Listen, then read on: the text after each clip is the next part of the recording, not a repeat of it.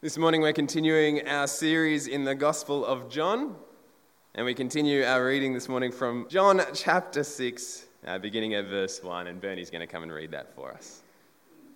Sometime after this, Jesus crossed to the far shore of the Sea of Galilee, that is, the Sea of Tiberias, and a great crowd of people followed him because they saw signs he had performed by healing the sick.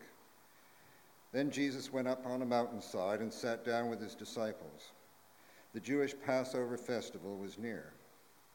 When Jesus looked up and saw a great crowd coming towards him, he said to Philip, Where shall we buy bread for these people to eat? He asked this only to test him, for he had already had in mind what he was going to do. Philip answered him, It would take more than a half a year's wages to buy enough bread for each one to have a bite. Another of his disciples, Andrew, Simon Peter's brother, spoke up. Here is a boy with five small barley loaves and two small fish, but how far will they go among so many?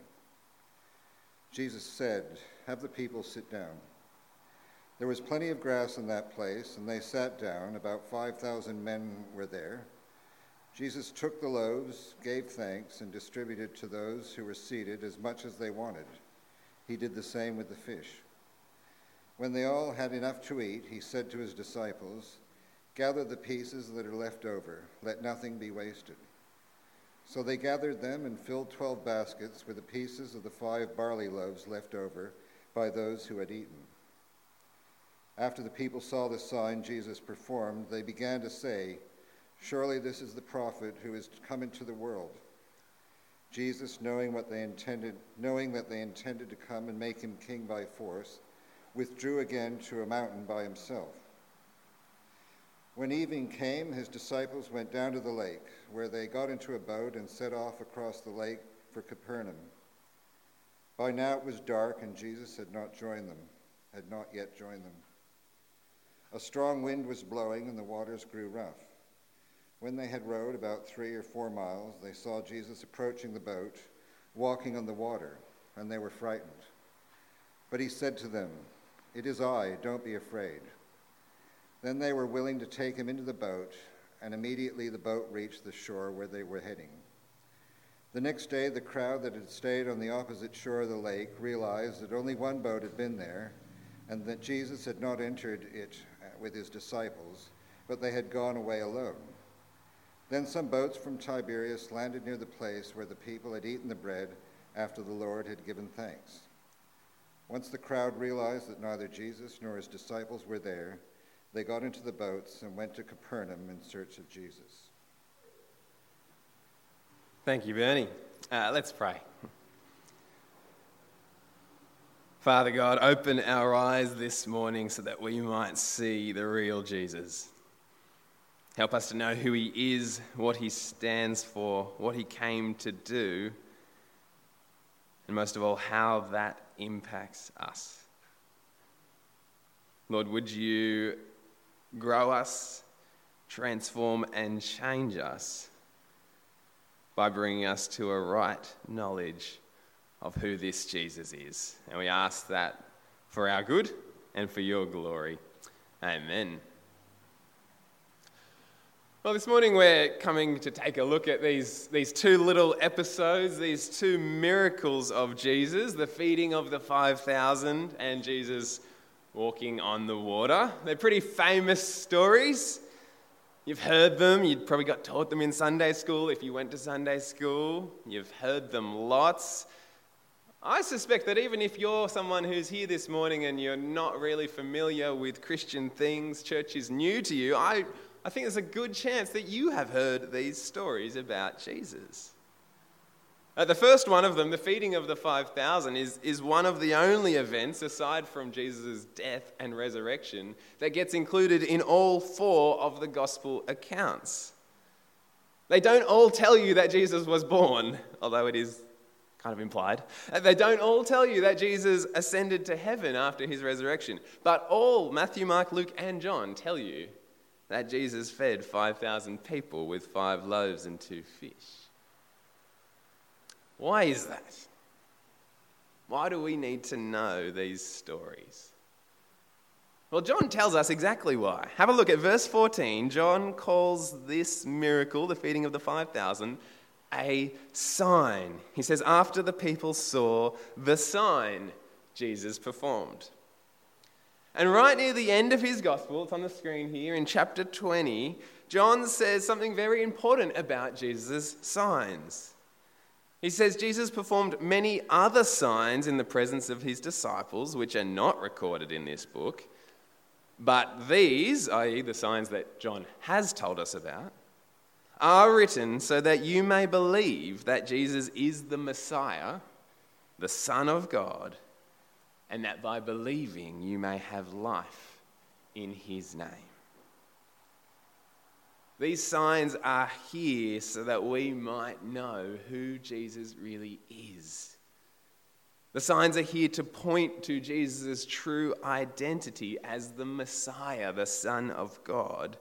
And this is so important because it is only when you truly know who Jesus is that you can truly live. It's only by believing that you can have a life in His name, which means that your life depends on this. Just put that in perspective. The measure of your life, the thing by which your life can be determined a success or a failure, is not how many people attend your funeral. It's not how many years people remember your name. It is not how much you leave for your children the measure of your life, the thing by which your life will be determined, is whether you did or did not know the real Jesus. Friends, we have to get this right. So, who is Jesus? Let's take a look at these signs. Well, the first four verses of chapter 6, they set the scene for us. It is some time after the, the healing of the disabled man in Jerusalem that we read about in chapter 5.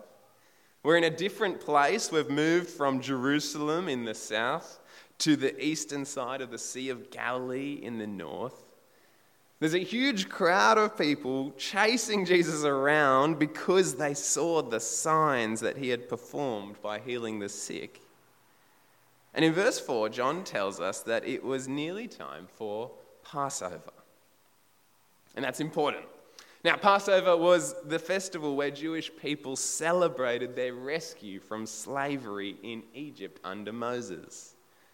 It was a huge deal for the Jews. It still is today for Jewish people. It was essentially the birth of their nation, and it captured the attention of Jewish people in a way that nothing else did. In that way, Passover was a bit like the footy finals.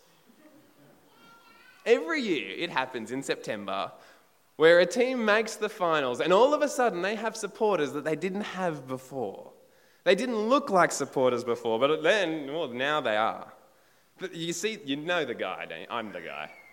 He hasn't watched a game all year. He can't name a single player in the team. But when his team makes the semis, now he's wearing the team kit. He's painting his house in team colors. He's a supporter, right? Passover is a bit like that. Even the most unengaged Jew celebrated Passover. They could spend a whole year not going to the synagogue, not praying, not fasting, but at Passover time, even the least Jewish person became Jewish, loudly, proudly Jewish. Patriotic sentiment is running high, and Jesus has a crowd of people coming to see what he might do next. Well, in verse 5, Jesus raises the issue. These people need to eat.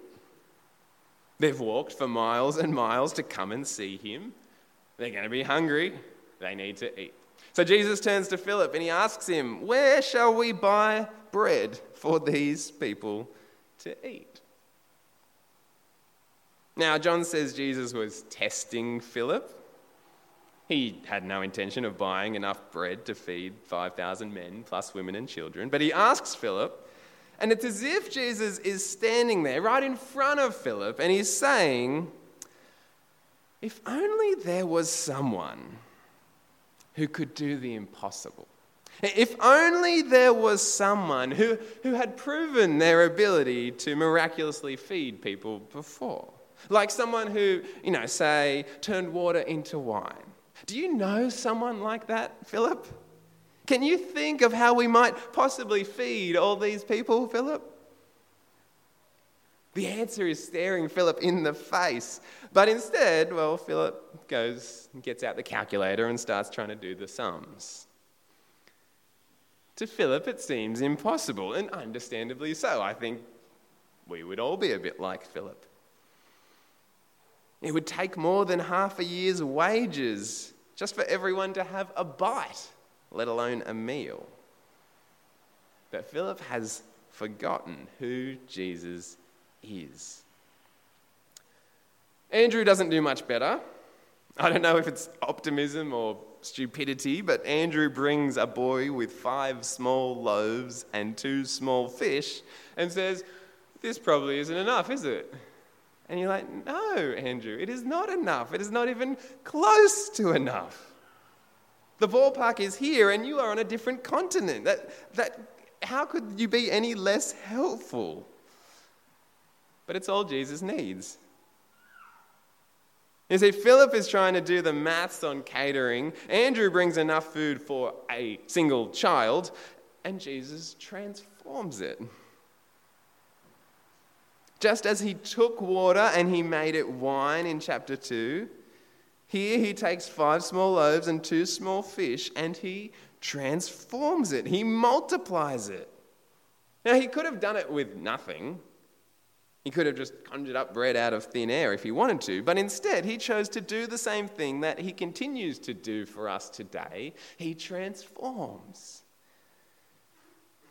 You see, Jesus, who transformed a boy's lunch into a meal for thousands and thousands, friends, he's the same Jesus who takes the most humble of raw ingredients and makes them something glorious.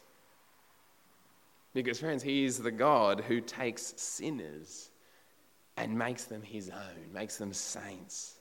He takes the dead and He gives them life. Friends, Jesus is a transforming God. He takes you and me who have nothing to offer Him, nothing that we can bring to Him.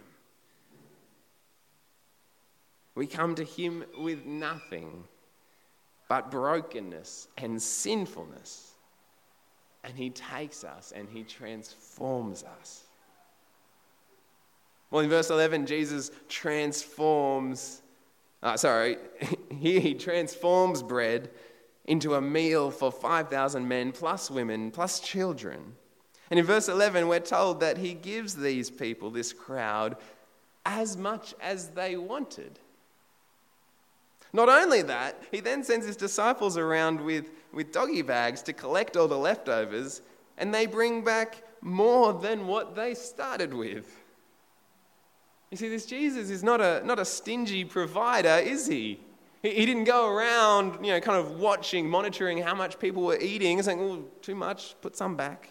No, no, he didn't. He, he gave generously. He let people have as much as they could eat. He's generous like that. That's the way that he is. And he's like that towards us, isn't he? He's the one who lavishes us with his grace. He's not stingy. He blesses you with every spiritual blessing in Ephesians 1. He doesn't just offer you life, he offers you an eternal life, life to the full. He does not withhold anything good from those that he loves. There's the miracle. How do people respond? Well, John shows us in verse 14. They recognize the miracle, they see the sign, they know something incredible has just occurred. And so they begin to say to each other, Surely this is the prophet who is to come into the world. What are they talking about? In Deuteronomy 18, Moses is speaking to God's people, and he tells them about a prophet who would one day come into the world. He says, The Lord your God will raise up for you a prophet like me from among you, from your fellow Israelites. You must listen to him. This is what Moses said to God's people way back in Deuteronomy. But ever since then, God's people, the Jews, have been looking forward, waiting, expecting this prophet, this one like Moses, who would come and speak God's words, who would come and, like Moses, lead God's people. Remember, it's Passover time. Jewish nationalism is, is running high. The, the expectations for the prophet are, are growing. And after seeing Jesus feed a huge crowd with bread from heaven, just like Moses did with manna in the desert, well, the people are, convinced they have found the prophet. And they're right. 100%. Jesus is the prophet from God. He's the one who came to speak God's words because he is God. He is the one who came to lead God's people. For once, the crowds get Jesus right. But they still get Jesus 100% wrong. You see, they rightly recognize Jesus as the prophet. But in verse 15, we're told that they intend to come and make him their king by force. And so Jesus removes himself from that situation. You see, here's the problem they had recognized something true about Jesus. But then they went and started creating a Jesus of their own invention, of their own desire. What they really wanted was a Jesus who would lead them in victory over the Romans. They, they wanted a Jesus who would free them from human oppressors. They wanted a patriotic Jesus, a rebellion leading Jesus. And they wanted him so bad that they were willing to make him their king, whether he liked it or not. There was a movie a few years ago called Talladega Nights. I do not recommend you watch it. It is not a good movie, but stars Will Ferrell. He plays the role of uh, a NASCAR driver named Ricky Bobby. It, it's not a good movie. Don't go watch it. But uh, in it, there's a scene where Will Ferrell's character is praying. He's saying grace before dinner. And he, he addresses his prayer to eight pound, three ounce baby Jesus because he says he likes the Christmas Jesus the best. Starts a bit of an argument at the dinner table. Someone else says that they like to picture Jesus wearing a tuxedo t shirt because they want him to be formal, but they also want him to like to party. Someone else says they like to picture Jesus as a ninja fighting off evil samurai. But in the end, Ricky Bobby gets his way because it's my grace, he says, and so I'll pray to whichever Jesus I want. It's a stupid example, but it can be so easy for us to do the same thing and to create our own version of Jesus just the way that we like him. Now, most people do it in more subtle ways. I don't think any of you would want Jesus to be a ninja fighting samurai. But there's always an element of truth to our creations. Now, we actually see this playing out right now in, in the church. We see it right now in the Church of England. I prayed for it before, but the Archbishop of Canterbury, he knows that Jesus is a loving God. And so he likes to think that Jesus would bless same sex unions because love is love. But he's wrong. But, friends, we can do the same.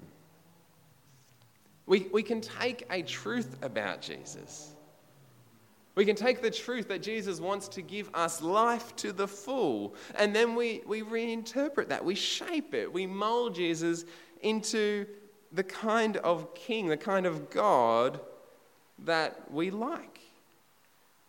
We make him the Jesus who, whose plans for our lives involve our wealth and our happiness and our health. But you see, we get Jesus wrong. Now, it's really easy for us to do. We take something that is true, and so it looks sort of resembling Jesus, but then we shape him, we mold him, we transform him into the Jesus that we like. Now, how do we guard against that? How do we keep ourselves from falling into this trap of creating the Jesus that we want? We need to get to know the Jesus that we need. And verses 16 to 24 show us the Jesus that we need. The crowds try to make Jesus king, Jesus runs away. And so as evening falls, the disciples they decide to make their own way back across the sea. And in verse 18 they encounter a storm. It says the wind blew, the waters grew rough. They are straining against the oars as they desperately try to make their way through the storm back to shore. Now, something we need to understand is that Jews and, and lots of other ancient cultures, they thought very differently about the ocean to what most of us do here on the Sunshine Coast. You see, for us, the sea is our playground, right? The sea is for swimming and snorkeling and surfing and fishing and boating. We spend our weekends enjoying the ocean. It's relaxing. We love it. That's not how Jewish people thought about the ocean. In Jewish thought, the ocean is the epitome of chaos. The ocean is dark, it is menacing, it is dangerous, it cannot be controlled. Read through the Old Testament, and you'll see references to the ocean, and it's always this, this uncontrollable realm, this dark, scary, dangerous place. You go to Genesis 1, and it says that before God did the work of creating, it says the earth was formless and empty, darkness was over the surface of the deep, it's a word for ocean, and the Spirit of God was hovering over the waters. The best way the author can describe existence that, that God has not created and brought into order is using the image of the sea. It is chaotic, it is unformed. Here in John 6, it is in this chaos, through the darkness and the danger, through the uncontrollable forces of nature that Jesus comes towards his disciples walking on the water. Not, not fighting against the water, not struggling against the waves, not worried about what these waves and the storm might do to him, just walking. The disciples are scared, not, not of the storm. These are experienced fishermen, many of them. They're not worried about the, the wind and the waves. They're scared because they can see Jesus walking on the water. I mean, I think I would be too. And then Jesus speaks to them. He says to them in verse 20, It is I, do not be afraid. Now, it's a pretty straightforward statement. It's me, don't worry. But in these words, we, we, we get a hint, just a little glimpse of a truth that will become clearer and clearer as John's gospel unfolds. Because the words translated, it is I, in our English Bibles, they're two Greek words. Ego, the word for I, it's where we get our word ego. And the word eimi, which is the verb for, for being. And so while it is I is exactly what Jesus means. It's me, it's Jesus, your friend. Another way that these two Greek words could be translated, and another way that Jesus himself uses them in John chapter 8, is I am. If you know your Bibles, you'll know that's a pretty significant phrase. I am. Because I am is how God answers Moses from the burning bush when Moses asks him his name. Moses asks God, Who are you? What shall I tell people? What is your name? And God says, I am. It's his way of identifying himself. Yahweh or Jehovah. They're the Hebrew forms of I am. God doesn't begin, He doesn't end, He just is. Life and existence comes from Him. He is. I am. And here in the storm, on the sea, what is it that can drive away the disciples' fear? It's not just knowing that Jesus, their friend, is with them. That might be a comfort. But it's knowing that this Jesus is none other than the great I am. It is God Himself walking through the stormy, chaotic darkness to His friends. And so, what do they do in verse 21? I really love this. They let Him in the boat, which implies that they were considering not letting Him in the boat. But they were willing to take him into the boat, and immediately, immediately, the boat reached the shore where they were heading. Now, let's just bring this all together.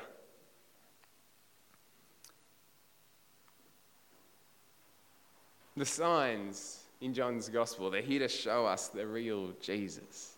They're here so that by believing in the real Jesus, you and I might have life in his name.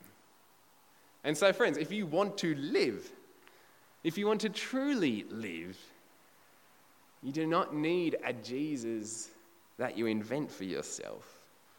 You need this Jesus. You need the Jesus who is in control over the stormy chaos. Now, we, we, we can't miss the fact that this is not a metaphor. Jesus walked on water in a real storm. It's real, this happened, not a metaphor. But I want you to indulge the metaphor for a moment. Because we do talk about storms in our lives, don't we?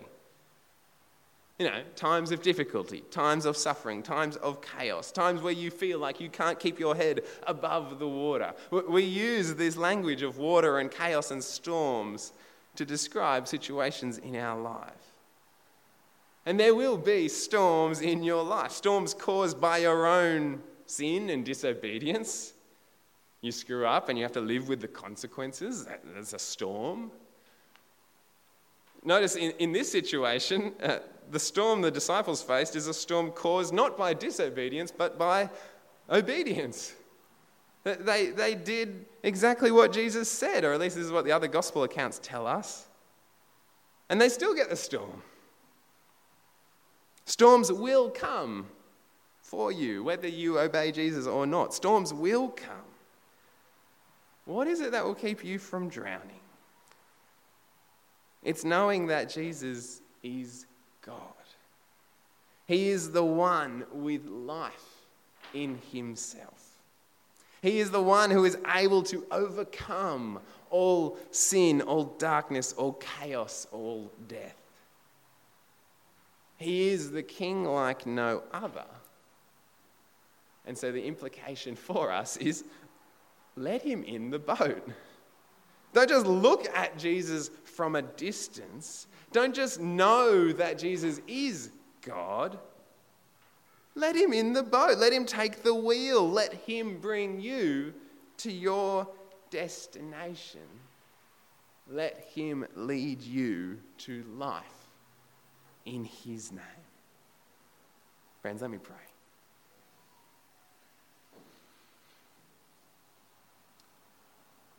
Father God, we thank you for these signs that you have revealed to us through John's gospel. These signs that we can read about so that we may know that Jesus is the Messiah, the Son of God. And so that by believing in this Jesus, we may have life in his name. Father, we thank you for these signs of Jesus feeding the 5,000 and, and walking on the water that show us that Jesus is the prophet, the one who comes to speak God's words and to lead God's people. We thank you that in these signs we see that Jesus is one with you, that Jesus is divine, he is God. He is the one who is in control over nature itself. Lord, we pray that you would help us know this Jesus. Because it is so easy for us to invent a Jesus for ourselves, to take, take one element, one truth about Jesus, and then, and then mold him and form him into the Jesus that we like. But Father, show us the Jesus that we need. Show us the Jesus with all authority in heaven and on earth. Show us the Jesus who offers us life. Lord, help us to give our lives to this Jesus. We pray that you would help us to be people who let Jesus in, who let him take control, who let him direct the course of our lives. May we be people who live for Jesus, the Son of God, because we know that it is only through trust in him that we will live. Make this be true in our lives, we pray, for our good and for the glory of Jesus, the Son of God. Amen.